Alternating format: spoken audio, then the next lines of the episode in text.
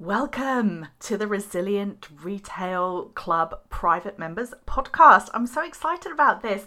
This has been a request actually by club members for probably a, about a year or 18 months. It comes up every so often, and I keep thinking that it's such a great idea and then just never actually getting to make it happen.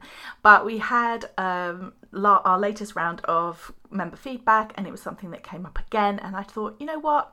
I love podcasting. I know that you guys like the podcast too, the Resilient Retail Game Plan that comes out every Thursday, but I wanted to do something special just for members. So, just a few pointers about how this will be different from my regular podcast. Obviously, it's just for members.